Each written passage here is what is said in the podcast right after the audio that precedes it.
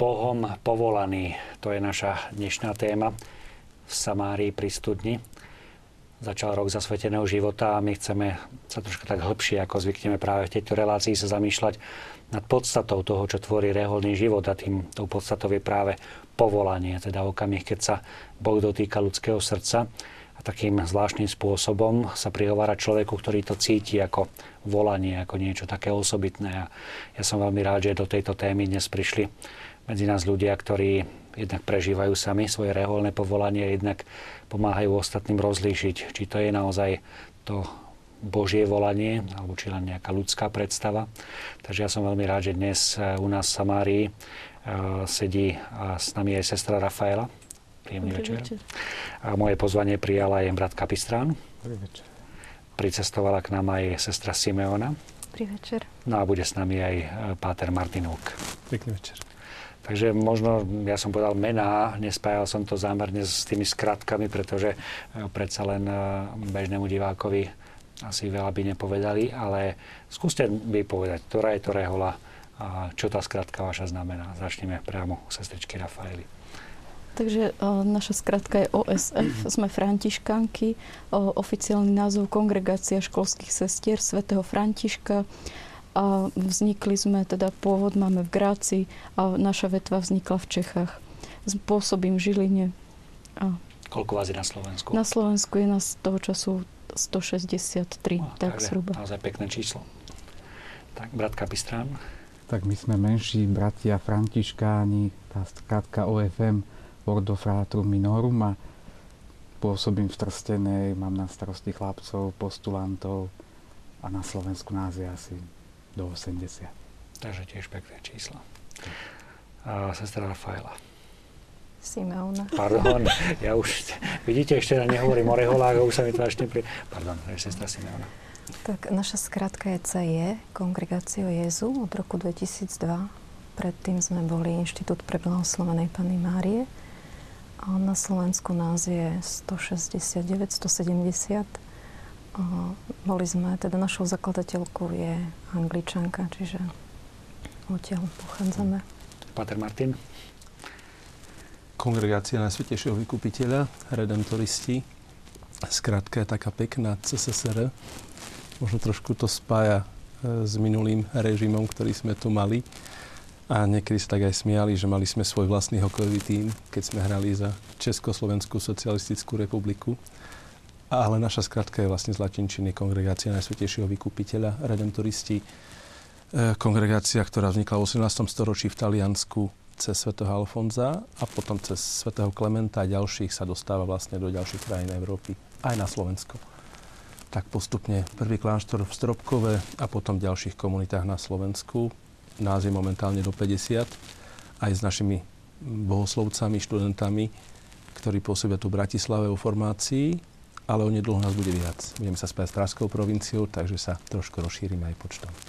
Takže štyria predstaviteľa štyroch rehôl, čo určite nevyčerpáva celé to bohatstvo duchovného života, rehôl a zasveteného života na Slovensku, ale predsa len eh, s akými si reprezentantmi toho duchovného života, toho zasveteného života a predpokladám, že pred televíznymi obrazovkami sedia aj zástupcovia iných rehôl, iných inštitútov, ktorí možno sa budú chcieť zapojiť do našej diskusie a môžu tak urobiť spolu s našimi ostatnými divákmi, či už prostredníctvom e-mailu na známu adresu v samárii tvlux.sk alebo prostredníctvom SMS správy 0905 60 20 60. Takže SMS 0905 60 20 60 alebo e-mail v samárii tvlux.sk. Takže budeme radi, ak nám pošlete svoje pripomienky, postrehy. Možno aj vy sa budete chcieť s nami podeliť práve o nejaký postreh alebo vlastnú skúsenosť práve s Božím povolaním. Takže ak si môžem tak e, dovoliť e, vás poprosiť možno aj vy tak osobne, že e, ako ste vy prvýkrát alebo ako ste pocítili vy to povolanie alebo to, čo nazývame povolaním, sestrička? O, tak bolo to v čase, keď som prežila možno takéto osobné obrátenie, asi tak 17-18 rokov som mala vtedy. Hoci pochádzam z tradičnej veriacej rodiny, všetko som dostala do vienka, ďaká mojim rodičom. Ale tak nejak tak osobnejšie som sa stretla práve v tomto čase s pánom. A potom možno tak pol roka, rok na to som začala naozaj vnímať aj, aj povolanie k zasvetenému životu, hoci som tomu veľmi nerozumela. Bolo to ešte krátko po skončení totality v 93. roku, takže ešte veľa reholníkov nebolo až tak veľmi vidno. A toto bol taký tichý hlas, ktorý som, ktorému sa nedalo postupne odolať, hoci som teda ešte prežila veľa vecí vo svete, ale a bojovala som proti tomuto hlasu. Nebola som hneď ochotná povedať áno, ale pán zvíťazil. Hovoríte, že ste prežili obrátenie, hoci ste boli veriaca. Ako to môžu pochopiť diváci? tak uh, bolo to také osobné stretnutie s pánom. Už to nebolo to naučené, že takto ma to učili v kostole, na náboženstve rodičia. A začala som sa k nemu modliť ako k osobnému Bohu. Teda uh, začala som s ním viesť nejaký rozhovor. Uh, uvedomila som si svoju biedu a to Božie milosrdenstvo, ktoré zasiahlo do môjho života. Takže asi tak by som to, hmm. ak to stačí. Aký strán, kedy sa ozval Boh prvýkrát a ako? Tak ja som tiež zažil také osobné obrátenie ako študent na záver vysokej školy. Prežil také, že som zistil, že tá moja viera má úroveň toho tretiačíka na základnej škole. Som prežil taký moment stretnutia s pánom a prežíval som tú radosť, tak som sa rád modlil ruženec. Ale mal som tú cestu vyhliadnutú takú tú svoju, akože tu do manželstva. No a potom tak na to dva roky na to prišiel taký moment asi okolo 5. popoludní som vošiel ku kapucínom v Žiline v sirotári si tak do kostolíka posedieť, ale vyšiel som už a už som ťažko to opísať, lebo to ako tá inšpirácia, hej, keď povie umelec, že dostal inšpiráciu. Takže toto je niečo, príde ten moment a už som vedel, že čo si sa vo mne deje, že ma to niekde ťahá. Som sa pýtal brata, že kto je to v tom hnedom, tak mi vysvetlil, že svätý František a a postupne ma tak pán viedol. No náhodou nás pozerajú kapucíne, povedia, tak u nás chytil povolanie, išiel františkánom. No, ja som v tom hľadaní som sa ešte aj pýtal jedného kapucína, lebo už som zisťoval, že sú tri tie vetvy. Tak sa pýtam, nebo jeho Milanka Krasa, že, že aký rozdiel medzi tým františkáni, kapucíny, minority a mi hovorí, že vieš čo, keď chceš vstúpiť, prakticky je to jedno. A tak si hovorím, že ten František, Františkáni napíšem tam. Tak to pán Boh tak zariadil. No sestra Simeona?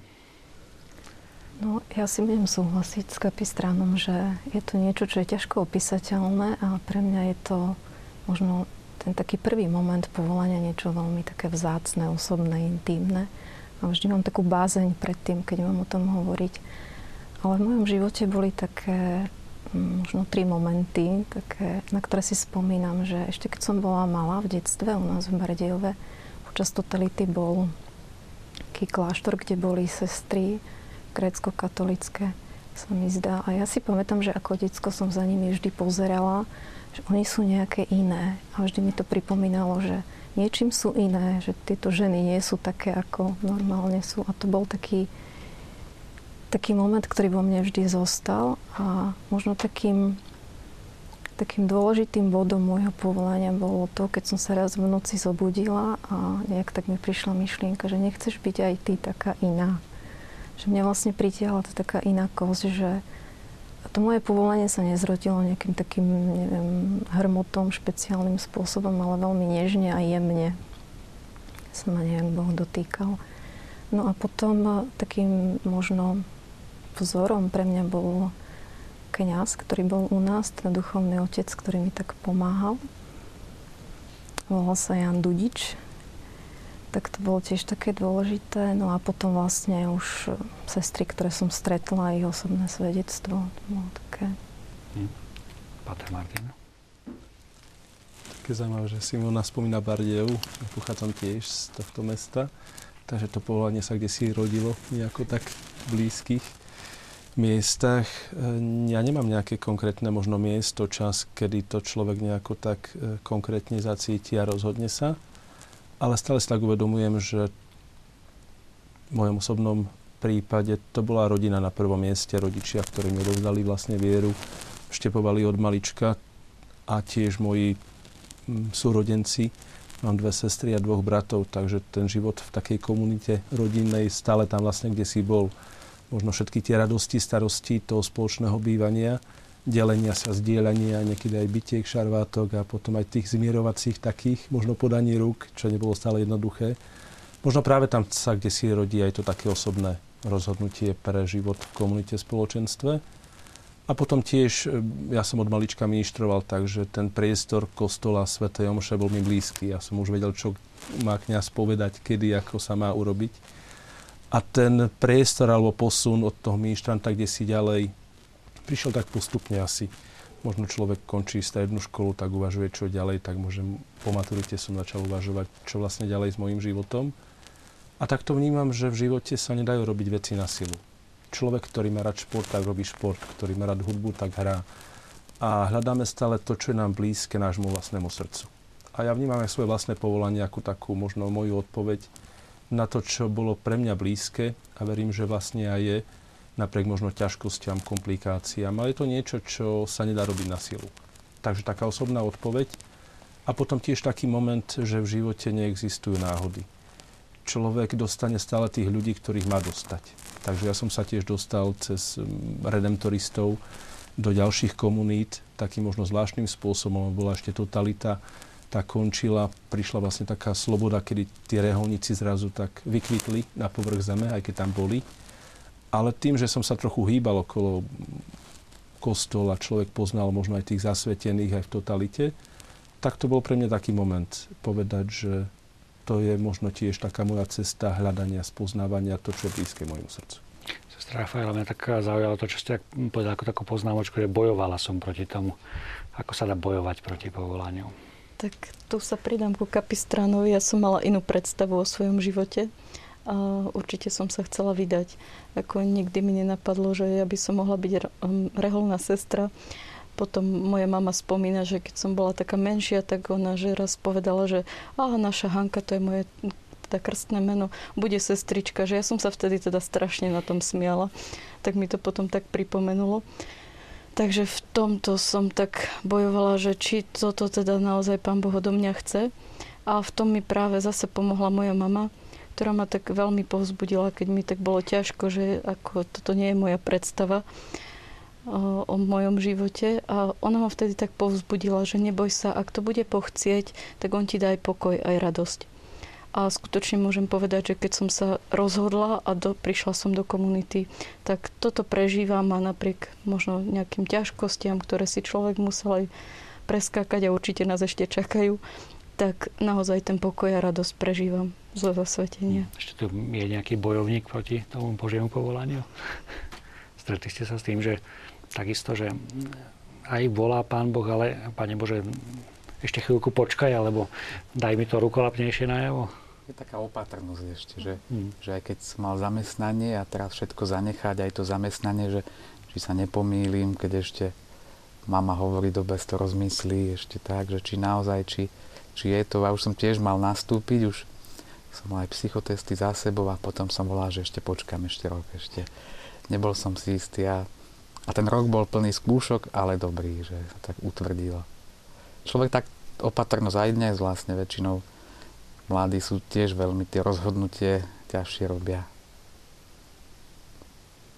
Ak si môžem dovoliť takú otázku, a nemusíte nám odpovedať, ale ja uvedomujem si, že taká osobná. Kto bol prvý, komu ste sa zverili s tým, že Boh volá a ja by som chcel nasledovať Boha? Sestečka Simeona. Práve nad tým uvažujem. Mm. Myslím si, že to bol práve ten duchovný otec u nás, ktorému som tak prvému asi povedala o tom, že to cítim. No a potom rodičia, a pre nich to asi bol tiež taký veľký moment prekvapenia, pretože u nás v rodine nikdy reholník nebol ani kniaz, čiže mali predtým takú veľkú bázeň. A dodnes si spomínam na otázku môjho otca, že a uvedomuješ si to, že to je na celý život. Že to bolo také, že aj keď bolo ťažko, tak som si na to veľakrát spomenula, že, že je to na celý život. Mm-hmm. Tak asi. Tak no a potom ešte teda priateľky. Aké boli reakcie? My sme boli taká dobrá skupina tam vo farnosti našej A myslím, že prekvapenie, spomínam si na otázku jedného chlapca, ale že prečo ideš ty, že nech ide tá druhá, ona vie aspoň pekne spievať. tak to bolo také, no, bolo to niečo, lebo u nás v dedine dlho, dlho žiadne povolanie nebolo. Tak to bolo niečo také nové, také iné. Brat Martin. Tiež to bol vlastne kňaz, redemptorista, ktorého som poznal, s ktorým sme rozprávali o mnohých témach a v podstate toto bola jedna z tém, prečo možno nie, možno uvažovať aj o tom. A potom možno blízki ľudia, ktorí boli kde. Rodičov som z toho tak trošku sa priznám vynechal. Už som uvažoval možno o svojom vlastnom živote, aj keď som vedel, že moja mama bola veľmi rada aby som bol kňazom alebo išiel touto cestou, ale chcel som byť v tomto taký slobodný, aby som možno išiel naozaj za tým, čo kde si vo mne vnútri a neplnil želania niekoho iného. Takže mama sa nakoniec veľmi naozaj potešila, otec tiež. A potom možno tí ľudia, ktorí e, so mnou potom vstupovali tiež do toho prvého ročníka formácie. Takže už sme sa nejako navzájom poznali. Už sme vedeli, na začiatku sme boli siedmi. Nie všetci sme skončili, to je tiež pravda, ale už sme vedeli nejako tak rozprávať navzájom medzi sebou práve o tom. A možno k tej takej neistote či k bojovnosti, myslím si, že to bola taká hlavná neistota. Človek nevie, do čoho vstupuje, je to taká neistá pôda, taký otvorený oceán, takže možno také pochybnosti, či áno, či nie, či človek na to bude mať alebo nie, takže taká možno vnútorná neistota. Ale tá postupne sa nejako tak stráca, človek musí robiť rozhodnutia. Aj za tú cenu, že možno nemáme stále tú 100% istotu, ktorá nie je. Takže asi tak. Mm. Veľká Pistrán, kto bol ten prvý? Tak bol to spovedník, spovedník, otec Janko Kamenský a ešte to ma tak prekvapilo, lebo ja som ešte ostal študovať po škole a mi tak stále hovorí, veď dokončí si to, dokončí a ja už som sa rozhodol, že to nedokončím, že už teda idem vstúpiť a tak som sa bál, čo povie, že zase ho sklamem a tak. A vtedy on ma tak podporil, že ma tak pekne viedol, tak aby to bolo moje rozhodnutie, že aby som sa ja rozhodol, aby to nebolo, že on mi niečo povie, ale spolu sme to tak riešili, bojovali a tá múdrosť toho staršieho kňaza sa tam ukázala, že to rozhodnutie robím ja, niekto iný. A rodičia, tí, som až potom povedal, tak tajne som chodil na kandidátske stretnutia. Zo Žiliny som to tak zakamufloval ten víkend. Nejako. tak až neskôr som sa neskôr až priznal. No. Sestra Rafaela tak myslím, že ten prvý bol asi pán dekan Šadlák nebohy, ktorý bol aj môjim spovedníkom v tom čase. A viem, že veľmi si od neho vážim, že mi dal veľkú slobodu. Hoci teda tiež po dlhom čase, po 50 rokoch zrovna práve naša, rehol, naša sestrička bola od nás, tak nejaké povolanie a vôbec na mňa ne, nejak netlačil a povzbudzoval ma, aby som sa naozaj v slobode rozhodla. Takže naozaj vidíme, že je to niečo, čo človek tak nejako prirodzene asi nechce si nechať len pre seba. Chce o tom rozprávať, sa o to zdieľať, pretože asi to pekné, čo prežívame, tak hovorí jedno pekné slovenské príslovie, že to pekné, s čím sa podelíme, sa zdvojnásobí a naopak ten smútok, s ktorým sa podelíme, tak sa stáva takým polovičným. Vy stretávate teraz množstvo mladých ľudí, ktorí prichádzajú do vašich rehôl v čom je to iné? Predsa len ten časový posun, keď ste vy sa rozhodli vstúpiť do rehole a tá spoločnosť sa mení, na tom sa asi zhodneme. V čom sú iné tie príbehy tých povolaní v súčasnosti? Viete to porovnať? Alebo sú rovnaké? V čom sú tie rovnaké charakteristiky, v čom sú odlišné? Každý ten príbeh je taký originálny v podstate, v každej dobe. Aj keď je to stále možno poznačené tým akým špecifikom, tá dnešná doba myslím, že dáva mladému človeku o mnoho viacej možností, ako sme mali možno my, keď sa tak vrátim do minulosti. Človek to už vidí aj tým, že kde možno dnes mladí ľudia cestujú, koľko vedia jazykov, tá paleta naozaj širšia. A sami to vieme, že keď robíme nejaké akcie pre mladých, tak je pomerne náročné osloviť mladého človeka, aby prišiel na nejakú akciu, možno duchovnú, alebo možno športovú, alebo tak. Lebo tých možností má naozaj veľa a hlavne svoj voľný čas e, potrebuje nejako riešiť vo svojom osobnom živote svoje záľuby. E, mnohé tie aktivity, ktoré má v podstate aj jazykové a potom aj pracovné. Takže možno v tomto, že tá ponuka je širšia, aj rozhodovanie je potom asi ťažšie. Mm. Ja si to tiež uvedomujem a možno aj to, že je teraz, aspoň sa to tak zdá na prvý pohľad, povolaní menej. Určite pán Boh nepovoláva menej, ale tých odpovedí je možno menej. A mm, je potom aj tomu človeku ťažšie možno, že urobiť to rozhodnutie, lebo keď som videla to spoločenstvo, že nás je treba sedem, do ktorého prichádzam a tu zrazu len samé sestričky a ja som jedna, je to náročnejšie pre toho človeka určite teraz sa rozhodnúť. A... Čo ja vnímam taký, taký rozdiel oproti nám, ja som mal 25 a už o nás hovorili, že sme staršie povolania. Mm-hmm a teraz vidím ten posun, že na 30, 35 a viac, tak toto vidím taký rozdiel, že keby to dozrievanie alebo to, to rozhodnutie človek robí neskôr, a to vidno asi aj v manželstvách, keď sa, nie, že keď sa berú mladí trošku už neskôr, sa to nejako posnúva tá hranica. Sú určite sestry, ktoré už v 16 tak túžili a v 18 vstupovali. No aj naši bratia, niektorí starší, veľmi mladí. Už to teraz také iné. Ehm, možno v určitých situáciách je fenomén aj to, že niekedy naozaj bolo viacej detí v tých rodinách. Mm. Čiže asi ľahšie sa rozhodovalo aj tom, že niekto zostal doma, niekto išiel aj za tým duchovným povolaním a možno, že aj toto bude fenomén, ktorý nejako musíme brať do úvahy. A, a aké sú teda tie cesty? Stretávate sa s, určite s mladými ľuďmi, ktorí vám rozprávajú tú cestu svojho povolania. Ako sa teda Boh prihovára človeku? Už aj z vašich príbehov sme videli, že sú rôzne tie cesty že Boh má naozaj ten svoj špecifický spôsob, ale predsa len vieme tak vypichnúť niektoré z takých okamihov, že ako pomôžeme možno aj mladým ľuďom, ktorí možno nás pozerajú, sledujú a možno aj pociťujú to Božie povolanie, ale nevedia ho dešifrovať, že aha, Boh volá. Ako by ste im pomohli? Alebo keď sa stretávate s mladými, ktorí prídu, že cítim povolanie, ako im pomáhate v tom? že človek cíti určitý aj pokoj tam, kde je. Akože presvedčenie, že som na tom správnom mieste. A keď som boli tie boje, tak ja som vedel, že presvedčenie, že toto je tá moja cesta, že taký hlboký vnútorné niečo pekné, čo je v človeku, že mm, i keď človek môže bojovať, aj tie po formácii prídu tie také stavy, že ešte hľadá, hľadá, ale predsa len tam, kde jeden ukazovateľ asi kde cíti väčší pokoj.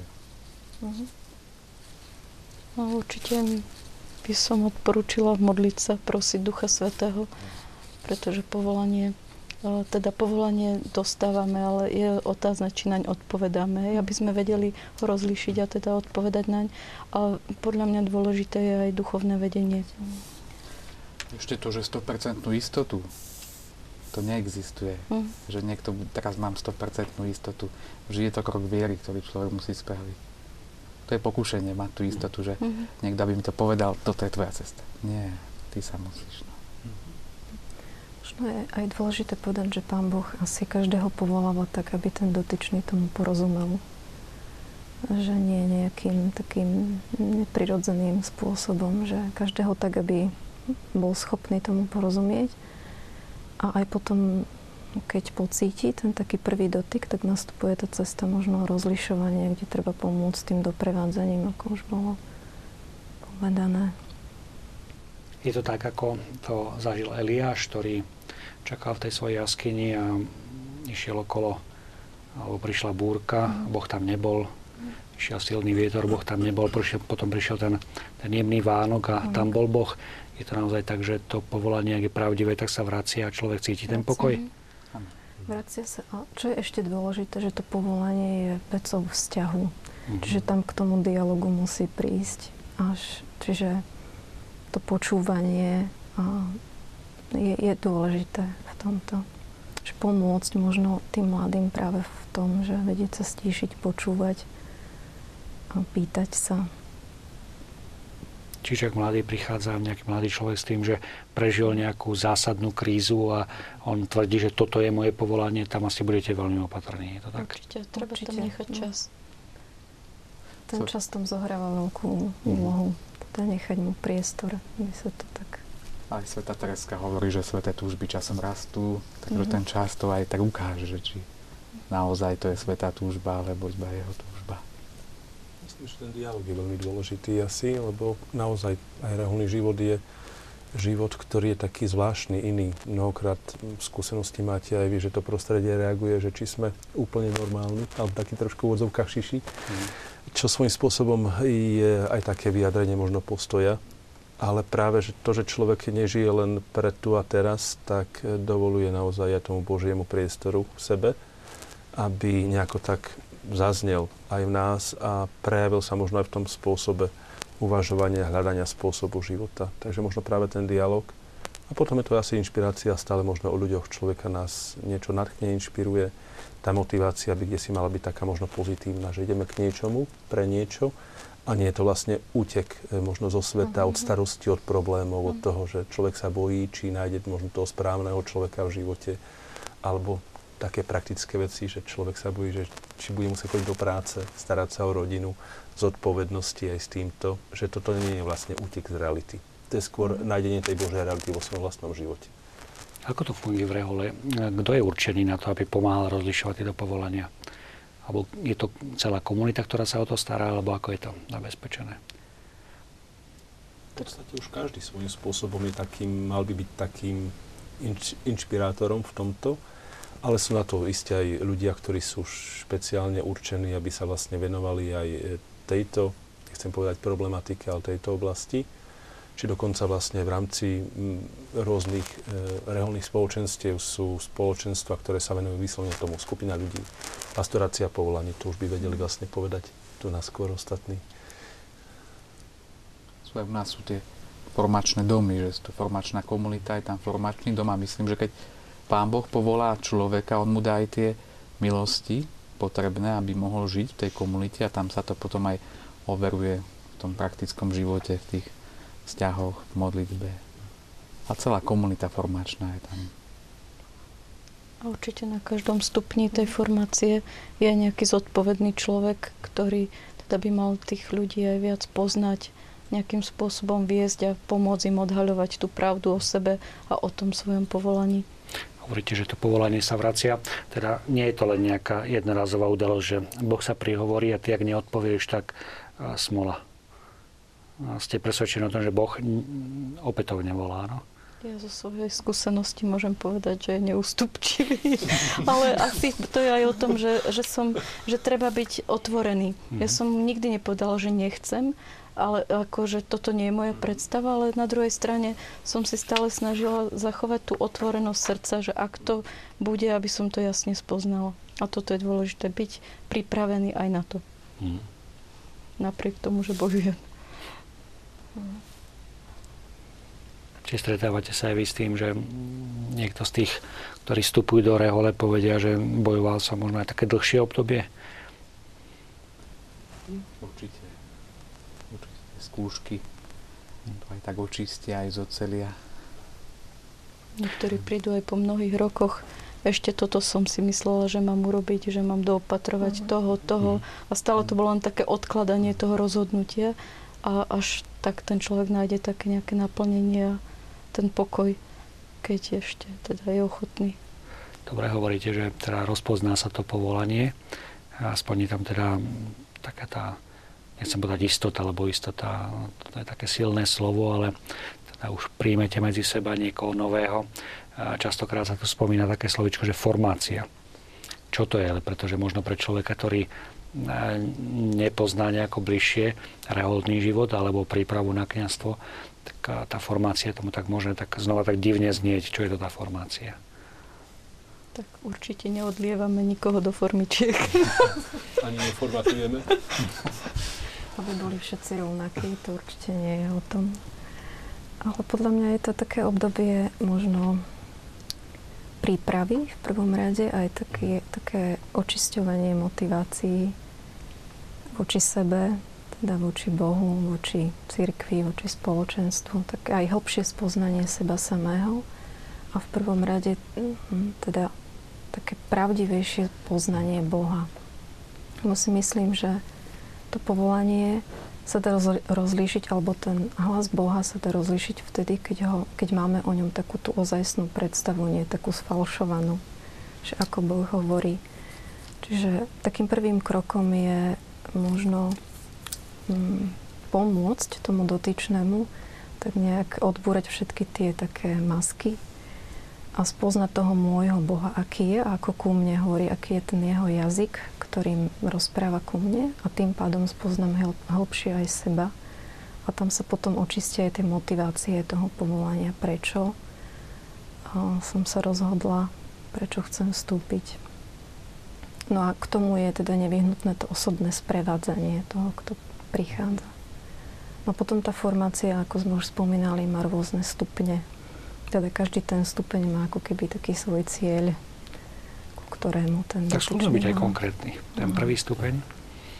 No je to asi rôzne, no, aj keď mm. podstatné má svoj. Veci sa No výborne, skúsme sa teda podeliť o to, že čo rôzne očakáva takých kandidátov na reholný život.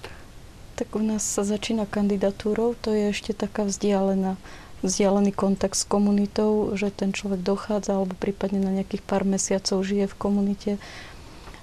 Potom prichádza postulát, ak sa teda rozhodneme, že ho príjmeme do komunity. Tam už žije v komunite pol roka až dva roky. A to je, toto by mal byť u nás taký prechod medzi tým svetským spôsobom života tak k tomu františkánskému. Nemalo by to byť nič násilné, že teraz už si sestra, dievčata chodia v civile, pracujú v zamestnaniach civilných. Potom prichádza dvojročný noviciát, to je už ten čas takého aj odlúčenia od rodiny, od zamestnania, naozaj ten čas očisťovania. A toto sú také asi naj, najintenzívnejšie obdobia, kedy treba pomôcť rozlíšiť to povolanie. Už ďalšia formácia by mala na pomôcť rozvinúť ho, ale aby ten človek, ak to povolanie nemá, aby to rozpoznal včas a mohol sa spokojne vrátiť a na, realizovať to povolanie, ktoré mu Boh dáva. No a my potom máme ešte juniorát, to, ten trvá 3 až 6 rokov a potom permanentná formácia, takže formácia nekončí nikdy. Sesterka Simeona, čo je u vás iné? No, ten úvod je podobný. My máme tiež kandidatúru, ktorá nie je nejako časovo obmedzená, teda podľa, je to také individuálne. Potom ďalší stupeň je postulát. Teda v tej kandidatúre je to taký prvý kontakt s tým, kto, s tou, ktorá sa hlási. Potom ďalší stupeň je postulát. No to už je také hlbšie spoznávanie sa, ktorý je dosť e, u nás založený na vzájomnom dialógu. To znamená, tá, ktorá chce, spoznáva kongregáciu Jezu a kongregáciu Jezu spoznávajú so všetkým, čo ku kongregáciu Jezu patrí. Čiže so všetkými bolestiami, slabosťami.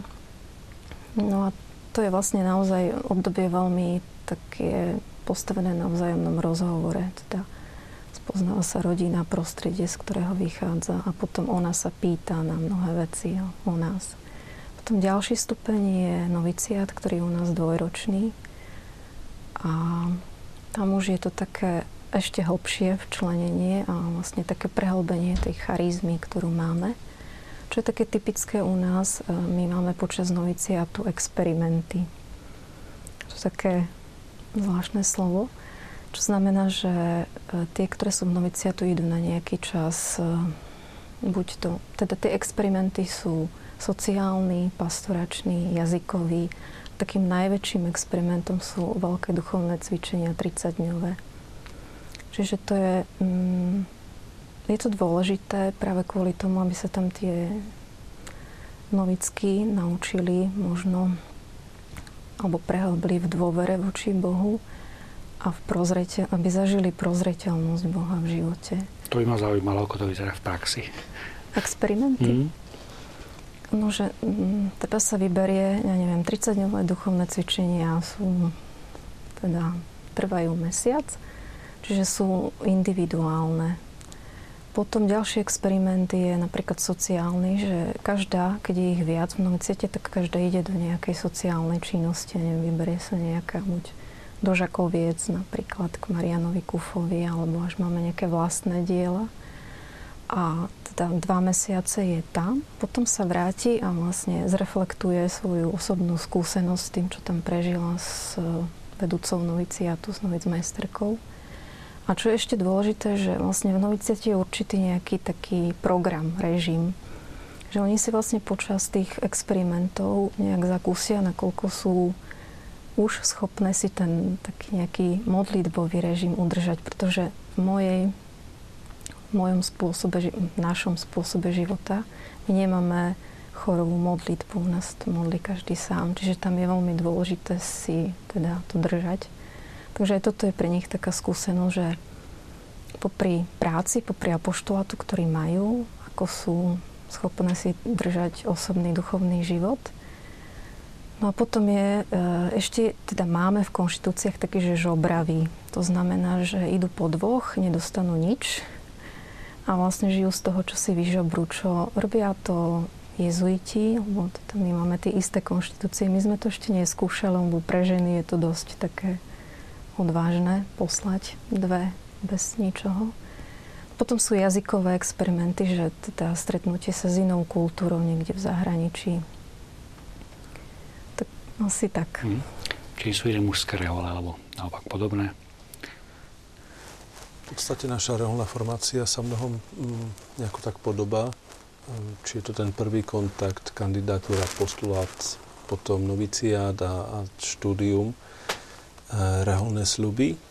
To, čo je navyše tým, že sme spoločenstvo aj kňazov, takže je to vlastne príprava aj ku kňazskej službe. Tá doba aspoň u nás trvá nejakých tých 7 rokov, 6 rokov štúdium teológie a potom rok noviciátu. Ale môže to byť aj také individuálne, že ten čas sa môže predlžiť. Takže vlastne štúdium teológie je vlastne navyše a tá e, formácia ku kniazskému spôsobu života takisto. Takže to je možnosť tak navyše. Ja to tiež nejako tak vnímam, že celá tá formácia je skôr taký spôsob dovoliť človeku, ktorý má záujem, nejako tak nahliadnúť bližšie k tomu spôsobu života, o ktorom tak uvažuje. Akoby také dovolenie vstúpiť do toho príbytku. Vieme, že keď chceme niekoho spoznať, tak e, rozprávame s ním, e, stretneme sa s ním a potom už ideme ďalej na návštevu. Zvyčajne to obývačka, kde mu dovolíme vlastne vstúpiť do toho priestoru ale človek, ktorý už je bližšie, už sú také formálne návštevy, tak dovolíme nahliadnúť aj do kuchyne, do ostatných priestorov, do pracovne. A myslím, že o tom je vlastne formácia. Všetky tie etapy, že to naozaj dovoliť tomu človeku prejsť všetky tie miestnosti, ktoré človek vlastne používa, ktoré sú k dispozícii a ktoré má právo vlastne nejako tak postupne vlastne vidieť. Či to je spôsob, na ktorý sa chce slobodne rozhodnúť. Mm môžem doplniť, Samozrejme. čo sa týka k tým stupňom formácie, tak po noviciate je juniorát.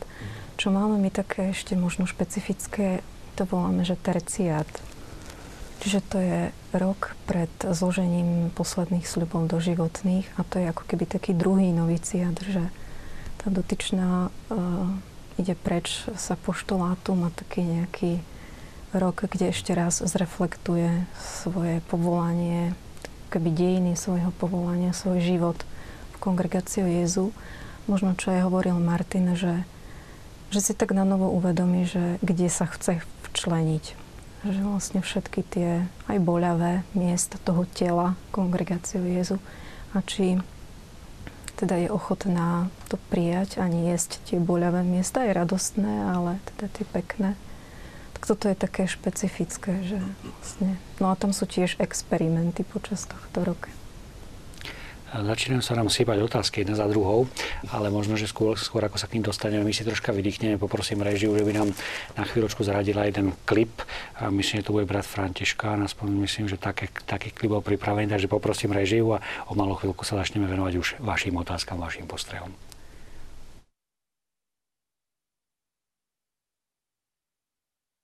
Bez teba som len tmou a smútok v srdci mám, preto prosím, príď môj pán,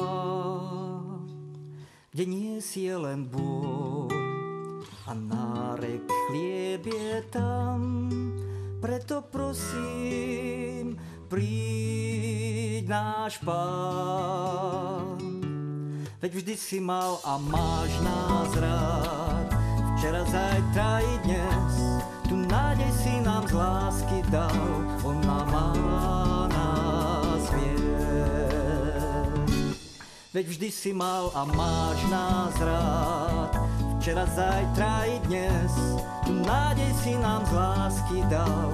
Ona má nás Svet, prečo tmu máš rád?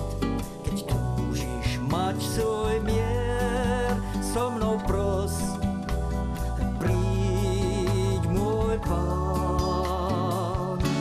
Chceš život stráviť v hrách, hoci pláč v doučuďu dvier, s nami volaj, príď náš pán. Veď vždy on mal a má nás rád, včera, zajtra i dnes, tu nádej on nám z lásky dal, ona má nás viesť. Veď vždy on mal a má nás rád, včera, zajtra i dnes, tu nádej on nám z lásky dal, ona má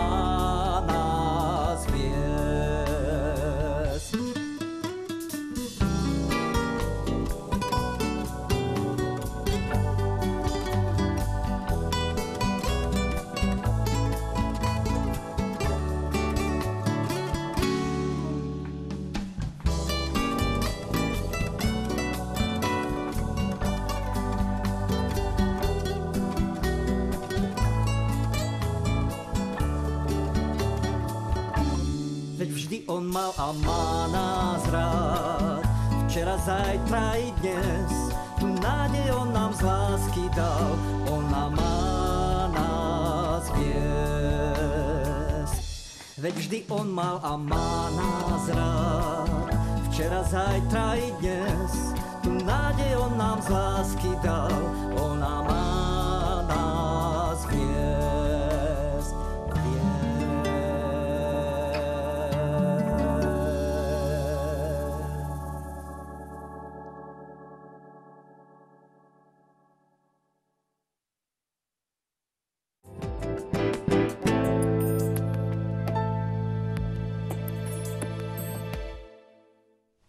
Vítajte späť v štúdiu v Bratislave. Hovoríme o téme povolania, o Božom zasvetení, o tom, ako sa stretávame s Bohom, ktorý sa nám prihovára. A zdá sa, že vás téma zaujala, pretože naozaj nám prichádza množstvo SMS-iek a e-mailov. Tak poďme k ním.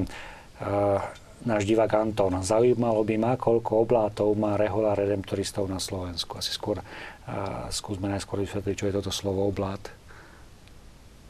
Oblac to je človek, ktorý nám pomáha nejako blízko, takým činným spôsobom, aj v tej duchovnej, aj tej materiálnej, takže to skôr také zvýraznenie aj toho laického spôsobu života, ktorý je tiež blízko redemptoristov.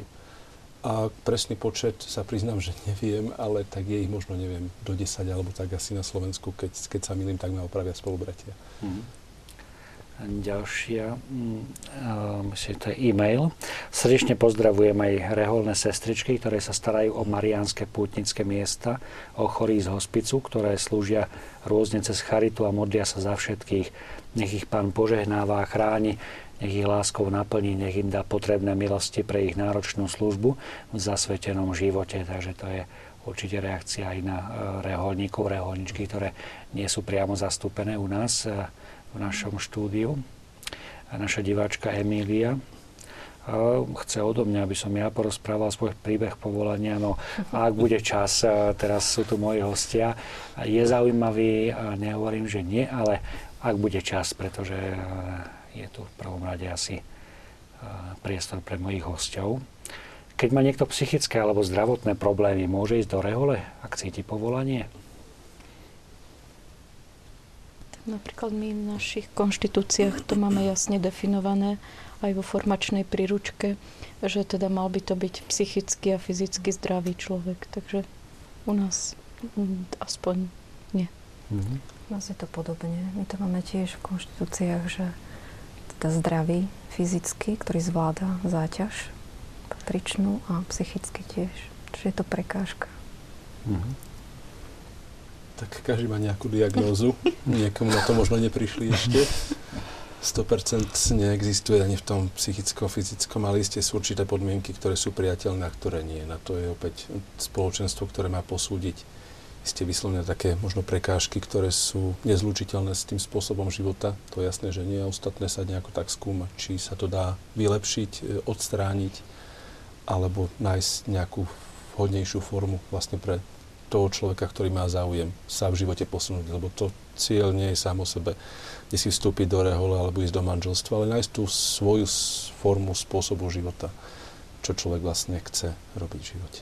A ste tiež podobné, že to prekážka ku väčšným slúbom, ak tam je taká diagnóza od lekára, psychická, už je to závažnejšie. Aj svätý Pavol nás možno hovorí, že nás oslobodí od takých tých materiálnych starostí o rodinu, sme možno takí oslobodení od, proti manželom, ale nehovorí o tých psychických problémoch a ťažkostiach. A každá taká diagnóza, aj keď je menšia, sa v rehole iba e, zväčší a prehlbí a preto pre dobro samého človeka je lepšie, keď nebude. Pre jeho dobro je to lepšie.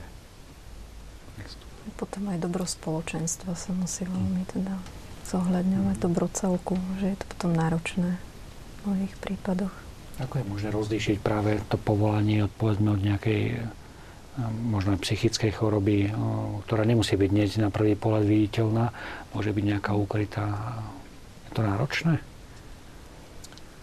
Je to proces rozlišovania v podstate a nielen jedného človeka, čas, že? ale aj celého spoločenstva či vedenia a človek, keď s niekým žije, tak vlastne zistí, že čo je v tom druhom človeku tak nejako oboj strane, takže to sa dá nejako tak vybadať. Z druhej strany myslím, že aj tá úroveň dnešnej formácie je na takej úrovni, že už je to vlastne naozaj niečo eh, erudované aj, aj z tej psychológie, aj v tom vedení, doprevádzaní, takže dá sa vlastne v tom mnohom zistiť. Mnohé rehole vlastne dnes už používajú naozaj eh, psychotesty mm. a ostatné formy, by som povedal, bežné, dostupné, ktoré môžu pomôcť pri tom rozlišovaní.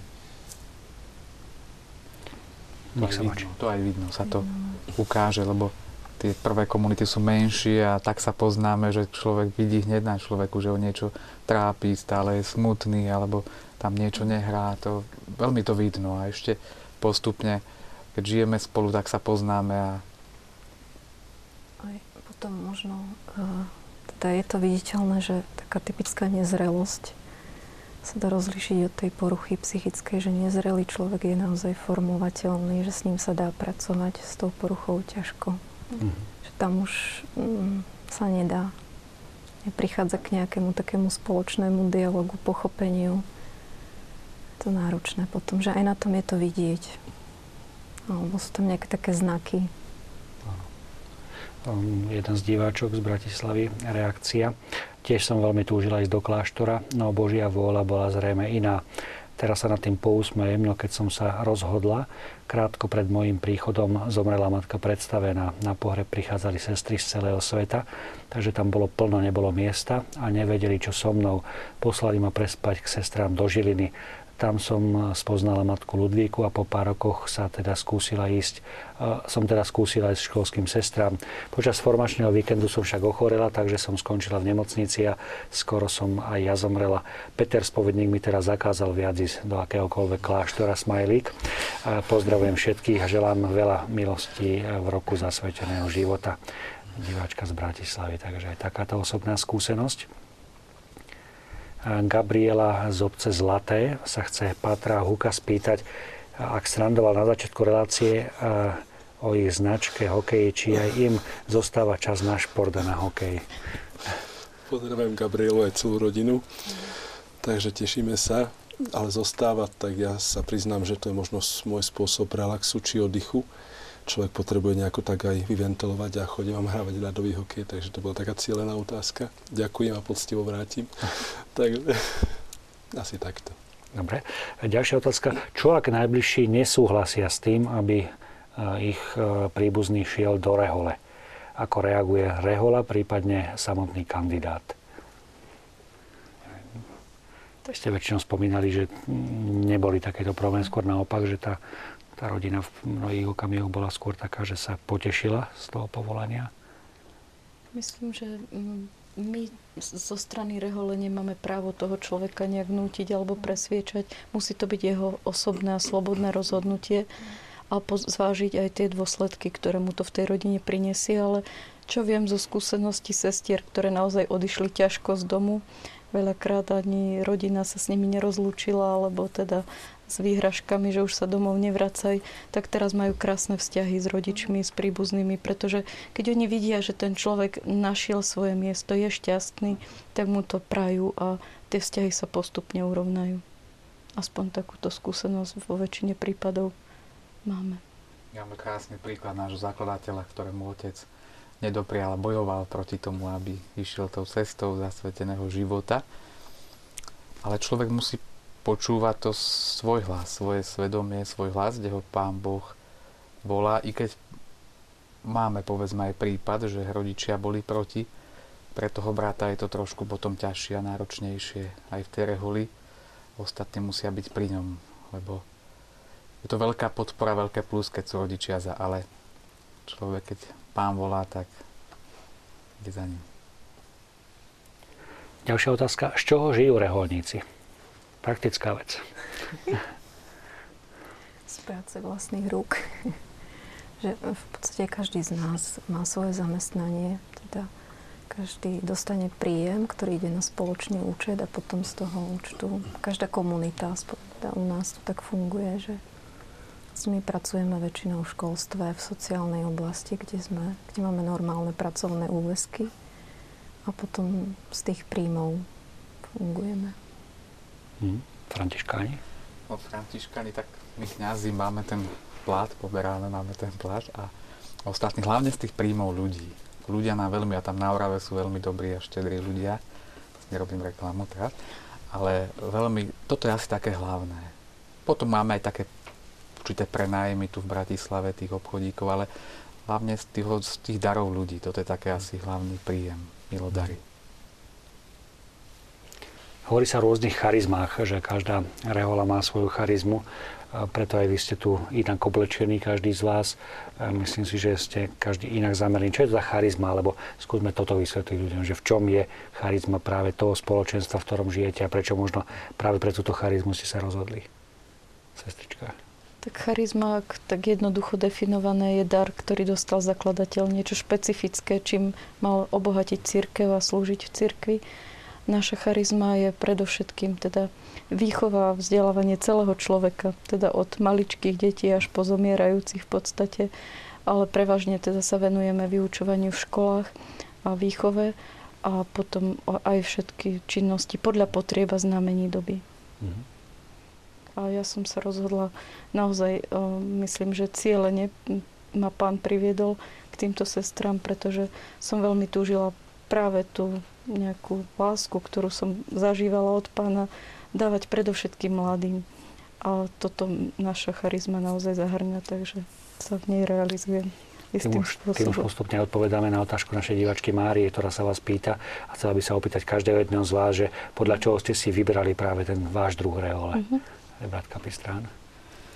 Tak mňa to také ťažšie bolo. Ja som už v tom povolaní uh, tak prišlo, tak František som vedel ten svetý v tom, neviem to ani vysvetliť prečo. Prečo, neviem to povedať. Že prečo nie Dom Bosko, ale práve František? To tak vtedy, u každého je to iné, u každého je to iné.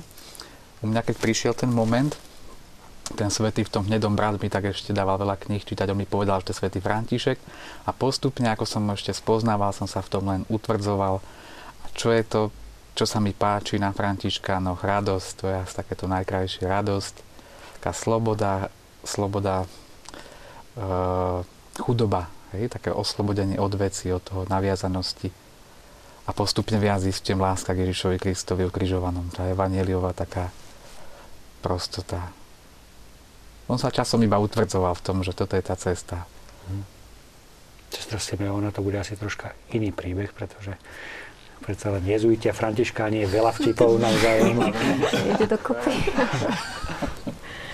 No, tak našou charizmou je teda pomáhať dušiam k spáse, čiže máme ignaciánsku spiritualitu a robíme to, te, robíme to cez rôzne činnosti, pedagogickú, sociálnu, duchovné cvičenia čo je také typické pre nás, my okrem troch sľubov máme ešte štvrtý sľub poslušnosti pápežovi, čiže služba církvy. A prečo som si vybrala práve toto? No, ja som netušila. Prvé sestry, ktoré som stretla, možno boli uh, vykupiteľky, ale naše boli druhé. Ale čo, čo mňa tak oslovilo, vlastne asi bol taký osobný príklad – až potom som sa dozvedela teda, že a, ako majú charizmu, ak, aký je spôsob života, čomu sa venujú. Že to, čo ma zaujalo, vlastne bol ich duchovný život, ktorý som na nich videla, že ho žijú. Ale že ak, ako, akým spôsobom, teda ako funguje modlitba, to som netušila ani kto je svätý Ignác, ani Maria Vardová na začiatku. Až počas formácie. Hmm. Redemptoristov kedy si nazývali, že skrytí jezuiti. Trošku je také možno prepojené, že to, čo človek si aj naštuduje a je vie, tak redemptoristi nejako tak majú naozaj ten dar, či sa tomu učíme, to preložiť do takej bežnej, zrozumiteľnej reči pre každého človeka. Možno aj to tajomstvo spásy, všetky tie príbehy, ktoré poznáme eh, z toho Božieho veľkého príbehu, vstupujú naozaj do tej každodennej reality ľudí, ktorá sa dotýka aj obyčajného človeka, intelektuála.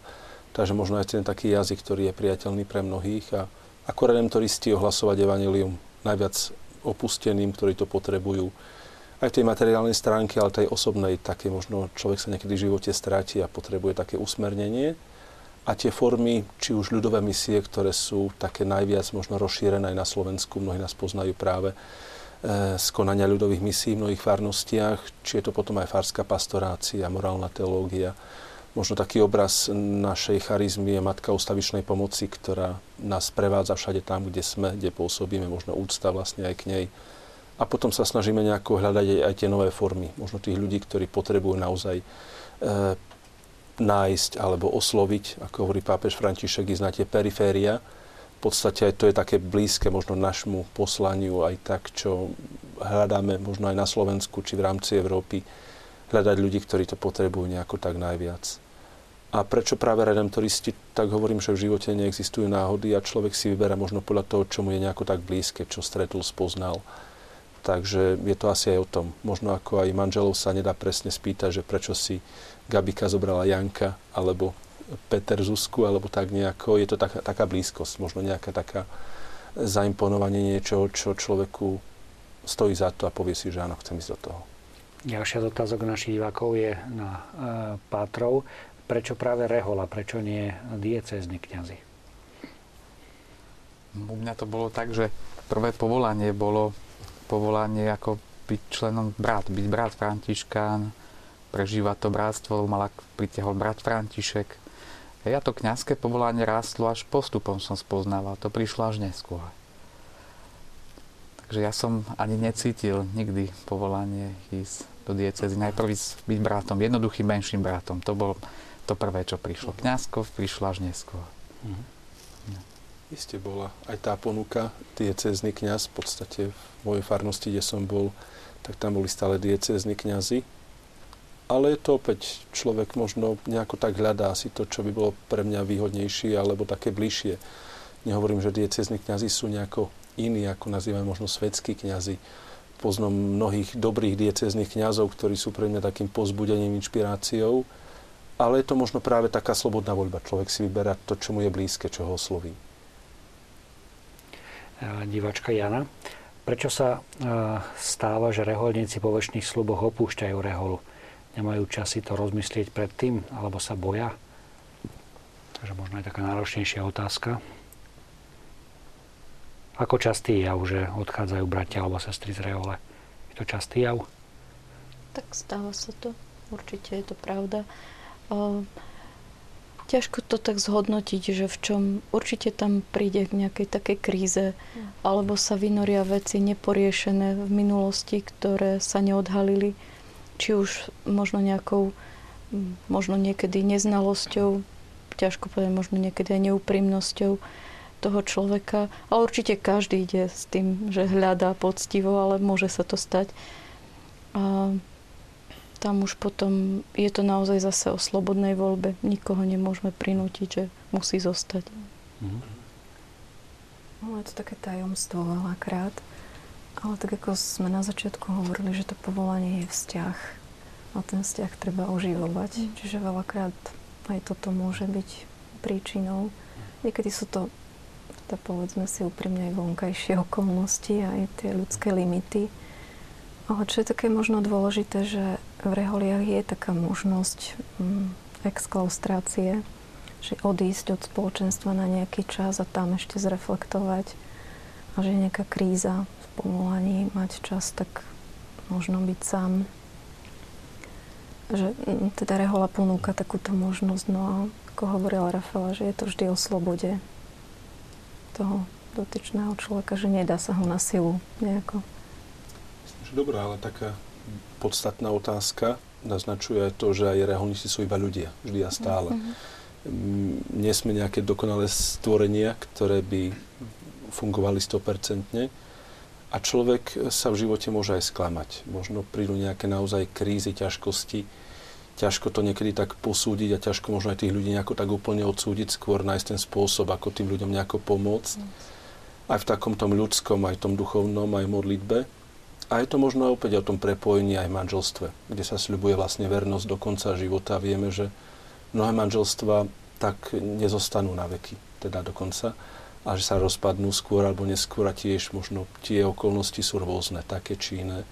Takže možno hľadať ten spôsob, ako si výsť navzájom v ústretí, pochopiť a nejako tak možno pomôcť si naozaj na tej ceste, aby sme vytvárali to prostredie, ktoré napomáha také vernosti ísť mm. Je možné, povedzme, počtom čas, aby sa reholník, ktorý odišiel z rehole, vrátil sa nazad? Existuje taká cesta späť, alebo je to skôr záťaž pre tú komunitu, nedôvera, alebo sú také prípady? Sú u nás, na, hm? u nás napríklad aj v tej formácii, keď človek hm, brat cíti, že potrebuje ešte, má niečo nedoriešené, potrebuje ešte niečo po sebe vyriešiť, tak je možnosť toho prerušenia alebo pobytu mimo reholný dom, to je exklaustrácie. A mali sme aj také prípady a brat sa potom vrátil, spoznal to, že naozaj toto je, sú takéto prípady a uh, tu už sa to rieši na úrovni provinciálneho ministra. On potom rozhoduje, ak je ten brat vo formácii, či ešte bude daná možnosť alebo nie.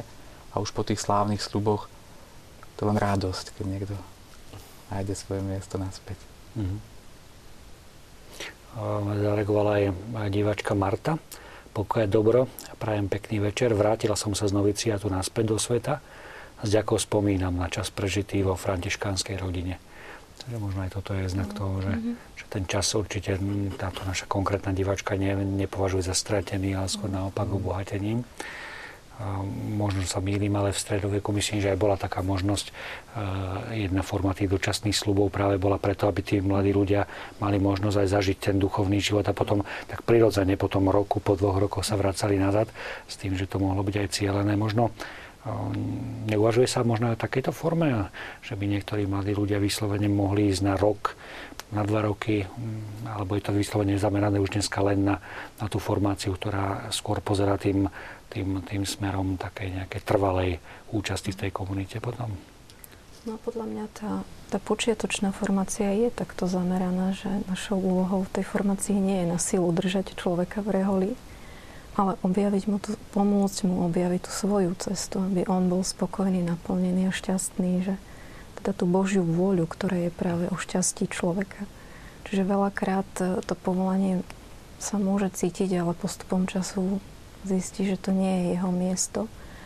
A veľakrát je to aj tak, že je to prianie rodičov alebo rodiny a, a necíti sa tam dobre. Čiže aj myslím si, že teda tá celá formácia je tak trochu zameraná na nájdenie a objavenie svojej cesty.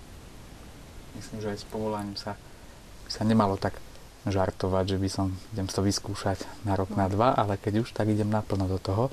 To isté ako v manželstve, že nevyskúšam a keď na rok, na dva sa mi to nebude páčiť. Nie, už keď sa rozhodnem, že mal by som ísť celou svojou sílou do toho a nepozerať sa naspäť.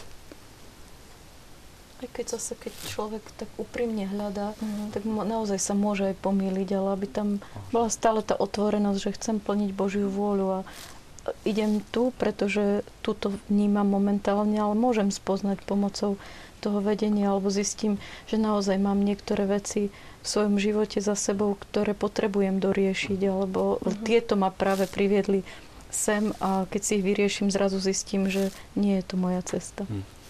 To tiež asi o cieľoch, čo človek hľadá. Či je to naozaj taká celoživotná cesta, alebo niekedy človek potrebuje v istej chvíli života nejako tak možno vypnúť, stíšiť sa, odísť si do ústrania. V tomto prípade si viem predstaviť, že laik, laik v podstate, alebo človek, ktorý zo sveta príde kde si aj do toho kláštorného prostredia. Sú aj v rámci Slovenska miesta, kde sa to dá nejako využiť na týždeň, na mesiac, na rok, možno naozaj na také nájdenie seba samého. Ale to je taká iná cesta, že človek hľadá možno takú chvíľu možno stíšenia a iná je zase možno hľadať svoju životnú cestu, povolanie. To je zase možno iný spôsob. Je to o takej formulácii toho, čo vlastne chceme v živote. Mm-hmm. Sú aj prípady, povedzme, keď im reholná sestra alebo brat, povedzme, prejde z rehole do rehole. A, neviem, možno prípad matky Terezy, čo je možno extrém mm. samozrejme v tom, že ale potom vzniká veľká silná rehola. Mm. Máte aj vy také prípady, že sestra zrazu zistila, že, že asi skôr tá charizma? My máme jeden teda konkrétny prípad, je to sestra, ktorú som osobne poznala a tá spoznala, že ju pán volá do kontemplatívneho spôsobu života a stala sa klariskou. Má tam už doživotné, teda väčšie sľuby, takže máme takýto prípad a aj prestup do iných takýchto apoštolských kongregácií. Mm-hmm. Určite my tiež máme aj prípady, kedy tí brat tej formácii zistuje, že ho to viac ťahá do toho diecézneho kléru, do toho povolania za diecézneho kniaza a krásne pôsobia, že našli u nás také svoje, svoje povolanie. Opäť naopak, a mne sa stalo tiež, že som v Svetej Zemi stretol Františkána, ktorý ako kňaz prestúpil do tej reformovanej vetvy Benedita Grešela, ktorý tiež cítil takéto povolanie a našiel tú inú cestu. Takže tiež to je také, je to možné, je to možné. Spomenuli ste eh, pastoráciu povolaní. V čom spočíva taká pastorácia? Čiže chodíte a lovíte? Práve o tom sme sa rozprávali, že pastorácia povolaní nie je len o rozlišení povolania duchovného, ale teda o pomoci nájsť mm. to práve povolanie, čiže aj povolanie k manželstvu. Že to nie je len o hľadaní teda duchovných povolaní, reholných povolaní, ale celkovo pomôcť rozlišiť povolanie ako také čom spočíva tá pastorácia. A možno každý z vás možno máte nejakú inú formu. Nepredpokladám, že to bude teraz nejaká konkrétna šablóna, že takto sa ide všade spolu. Je to v prvom to svedectvo života. Idem po ulici a to je tá prvá, tá prvá pastorácia povolaní, alebo ako to funguje. Možno aj vy ste hovorili, že prideli sme príklad, najskôr to bol kniaz, bola to nejaká reholná sestra, že si až potom prišlo to oslovenie, ale v prvom rade asi bol taký ten, ten prvý aha okamih, že, že vidím niekoho, kto je, ako myslím, že vy ste to hovorili, že niekto iný. Hej, niekto. Iný. Hmm. Tiež tak máme, že to svedectvo života každého brata, že to je to, čo priťahuje aj tých ostatných. A potom už každá komunita má určeného jedného brata, ktorý sa ešte viac venuje už tým chlapcom, ktorí by mali záujem o ten duchovný život, ale asi to svedectvo života je asi najväčší príklad. A tiež aj to, že môžem povedať za všetkých určite s takou istotou, že naše komunity sú otvorené pre ľudí, ktorí hľadajú svoju cestu, či už na pozbudenie, na rozhovor, na, na modlitbu, ale tiež mladý človek, ktorý možno chce vidieť a je zvedavý. Zvedavosť je taký, taká typická črta dnešného človeka mladého, že chce zakúsiť, vidieť, počuť, nech príde a uvidí. Myslím, že naše komunity sú také otvoreným priestorom, takže pozývame aj mladých ľudí, pokiaľ by mali záujem, Nebudem hovoriť, e, kde presne, ako na to máte internet. Nech si popozerajú naše stránky. Tie spoločné, individuálne, to si mladý človek vie veľmi nájsť rýchlo. Takže pokiaľ má niekto záujem, dá sa stále spýtať, dohodnúť a tak. Takže je to vlastne tiež priestor. Ak e, sa nemýlim, tak e, bude onedlho nová aplikácia, to medzi mladými tak nazvajú apky. Tak dokonca som počul, že chystáte nejakú apku. Viete o tom niečo, niekto bližšie?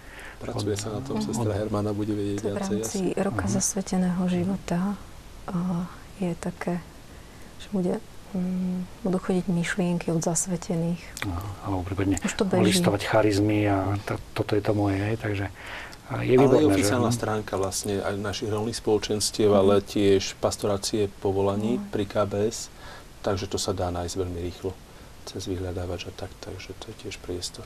Ako rehole spolupracujú? Máte niektoré také spoločné body? Prípadne vo formácii máte také mm, okamihy, keď e, tá charizma ako keby ustúpla dozadu a hľadáte niečo, čo vás spája rehole medzi sebou?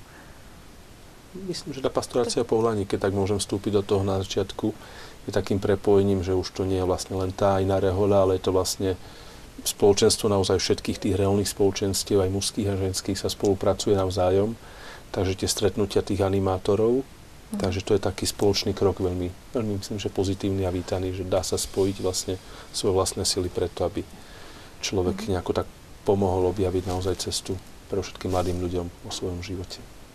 Da, nech sa páči. Potom ešte v rámci formácie sú projekty ako je Internoviciát, Interjuniorát. Čiže to sú také spoločné stretnutia, napríklad Interjuniorát všetkých junioriek e, ženských reholí na Slovensku, ktoré sa koná raz za rok, kde sa majú možnosť stretnúť, vždy sa pozve nejaký host na určitú tému, vymenia si skúsenosti. A tak to je taká pekná spolupráca. A potom takisto aj noviciáty sa stretávajú na takýchto formačných víkendoch. Koľko dievčat sa zvykne tak stretnúť? V rámci interjuniorátu je to nejakých 70 junioriek zo Slovenska. V rámci e, internoviciátu celkom presne neviem, ale myslím, že tie počty sa trošku zmenšili, že ich je nejakých 20 asi 15 možno. 12, 15 možno. Internoviciát býva častejším, juniorát je raz v roku tým, že oni už majú iné povinnosti, majú aj svoje, teda každá rehola svoje formačné stretnutia. To býva raz za rok. Ďalšia je taká veselá, že spomínali ste šport. Máte medzi sebou aj zápasy vo futbale, v hokeji, volejbale alebo iných športoch medzi reholami? No, na interjunioráte bol vo futbale. Takže ženský futbal. Ženský futbal. Alebo ping-pong, to sa hrá často. zápasy sú. No. Som študoval vo Svetej Zemi, tak sme mali pravidelné stretnutia tam seminárov a pravidelný futbalový zápas a vždy vyťazili Salesiáni a tých bolo problém poraziť a za ten čas sa nám iba raz podarilo ich poraziť, tak celá komunita oslavovala, sme pohár nesli. Tam to tak fungovalo. No, spomínali ste eh, brata Milana Karasa, ja si tak spomínam na tie okamihy, keď sme ešte hrávali medzi seminármi futbala. On bol ten, ktorý sa dokázal tešiť naozaj z prehry a dokázali oslavovať neskutočným spôsobom. Ďalší z našich divackých ohlasov. Pochválený bude Ježiš Kristus, pozdravujem vás všetkých v redakcii Lux a chcel by som pozdraviť Pátra Martina a držíme mu palce v ďalšom svojom poslaní s pozdravom brat Vlado s rodinou chcem poďakovať. Takže taký, vidíme, že diváci nás sledujú, že majú záujem o tému, o ktorej sa e, my teraz nejako hĺbšie rozprávame. Ako je to s medzinárodnou skúsenosťou? E, predpokladám, že nezostávate len e, nejako v hraniciach Slovenska, asi tá najbližšia je tá Česká republika, kde si medzi sebou aj rozumejú, ale myslím, že dnes čím, čím ďalej, tým viac mladých ľudí hovoria aj jazykmi. Aká je tá medzinárodná skúsenosť? Je pre vás dôležitá? Tak my máme už niekoľko rokov noviciát spoločný na Slovensku aj teda s Českou provinciou. A minulý rok sme mali taký experiment, že bola o, teda probácia, to je obdobie prípravy, tesnej prípravy pred doživotnými sľubmi, bola v Ríme, kde teda sestry boli naše české aj intky spolu v generálate. A v rámci stálej formácie sa robia teda také programy medzinárodnej obnovy väčšinou v Ríme, teda z celej kongregácie. Asi ešte no. podobné máme s Českou republikou spoločný noviciát, aj spoločný formačný rok v rámci toho juniorátu ešte rok tak prerušíme, aj taký špeciálny program formačného roka spoločne s nimi a potom v, v rámci toho mali niektorí bratia aj zahraničnú skúsenosť. Plus ešte tá zahraničná skúsenosť, do nej patrí aj medzinárodný seminár náš Svetej Zemi, kde brat, ktorý túži, má to povolanie, tak sa mu to umožní. Keď pozriem na svoju formáciu, čas na Slovensku, potom v Poľsku, v Írsku, takže je to taký naozaj priestor, ktorý je už nevyhnutný a aspoň u nás sa naozaj tlačí, pozbudzuje mladých ľudí vo formácii, aby študovali jazyky. A v podstate už dokonca až tak, že, že by mali vlastne, či museli študovať jazyky, lebo je to naozaj dôležité. E, oficiálne jazyky u nás sú angličtina, španielčina, tiež taliančina, takže to vlastne by mali ovládať bratia, tak v rámci svojich možností ste. Takže naozaj už je to taká nevyhnutnosť, kedy sa v rámci Európy sme ako jedna konferencia spolupracuje, prepája, takže a potom aj v rámci sveta. To je možno pekné, že každá rehola má v rámci sveta ešte svoje mhm. zastúpenie. Taká mm. veľká rodina medzinárodná. Rodina Vajakova zo Zlatého. Ďakujeme Pánu Bohu, že už viac ako 13 rokov sú tu s nami redemptoristi. Týmto pozdravujeme Pátra Martina aj našu rodáčku, sestru Simeonu. Farnička z filiálky. Z farnosti. Konkrétna otázka od diváka Petra. Chcel by som vedieť, keď mám cukrovku, či je to prekážka ísť k františkánom. Tak, to je náročnejšia otázka. Asi ale to bude na osobný nejaký. Určite na osobnom hmm. pohovore a rozhoduje náš provinciálny minister o prijatí.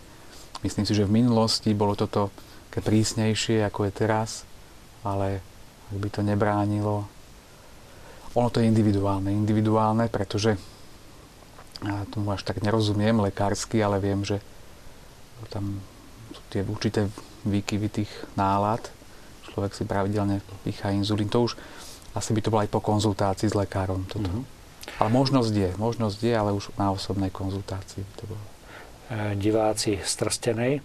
Dobrý večer, chceli by sme sa opýtať, ako hostia motivujú mladých a ako s nimi pracujú. Dnes motivovať mladých, to je, aby zdvihol oči od tabletu.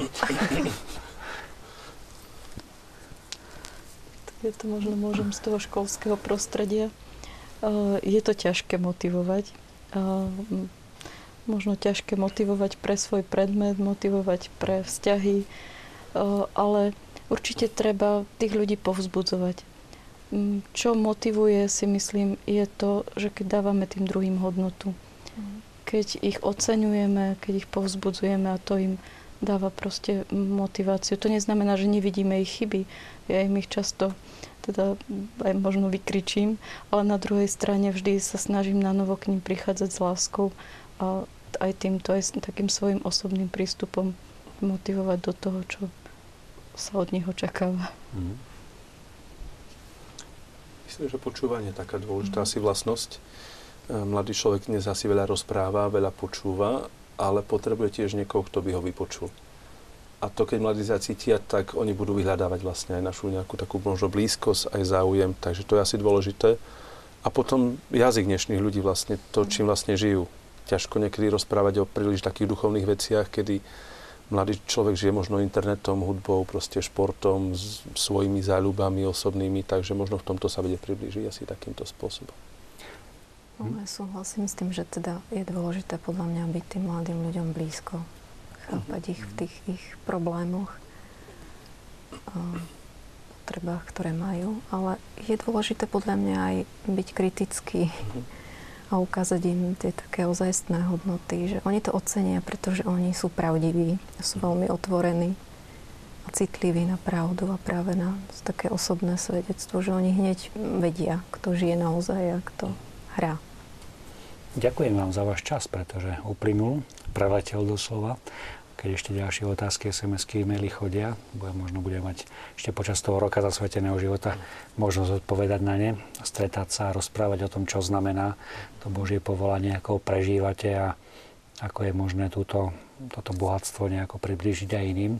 My sme tak hovorili, že ako to ešte prepojiť ďalej, keď tá relácia skončí, tak sme sa dohodli, že tá krásna šálka z Gaboltova, že poputuje jednému z našich divákov, bude taká autentická, pretože bude naozaj priamo odtiaľto, tak e, z režie nám vybrali, že by to mohla byť práve tá otázka od e, našej divačky Janky Solárovej. Takže Janke Solárovej pošleme túto krásnu šálku z Gaboltova a bude naozaj takou štafetou, ktorú dozdáme ďalej a naozaj pozývame našich divákov, aby počas toho roku zasveteného života mysleli na vás a určite aj vy budete myslieť na nich. Ďakujem ešte raz, že ste si našli čas a teším sa niekedy na budúce obed na stretnutie.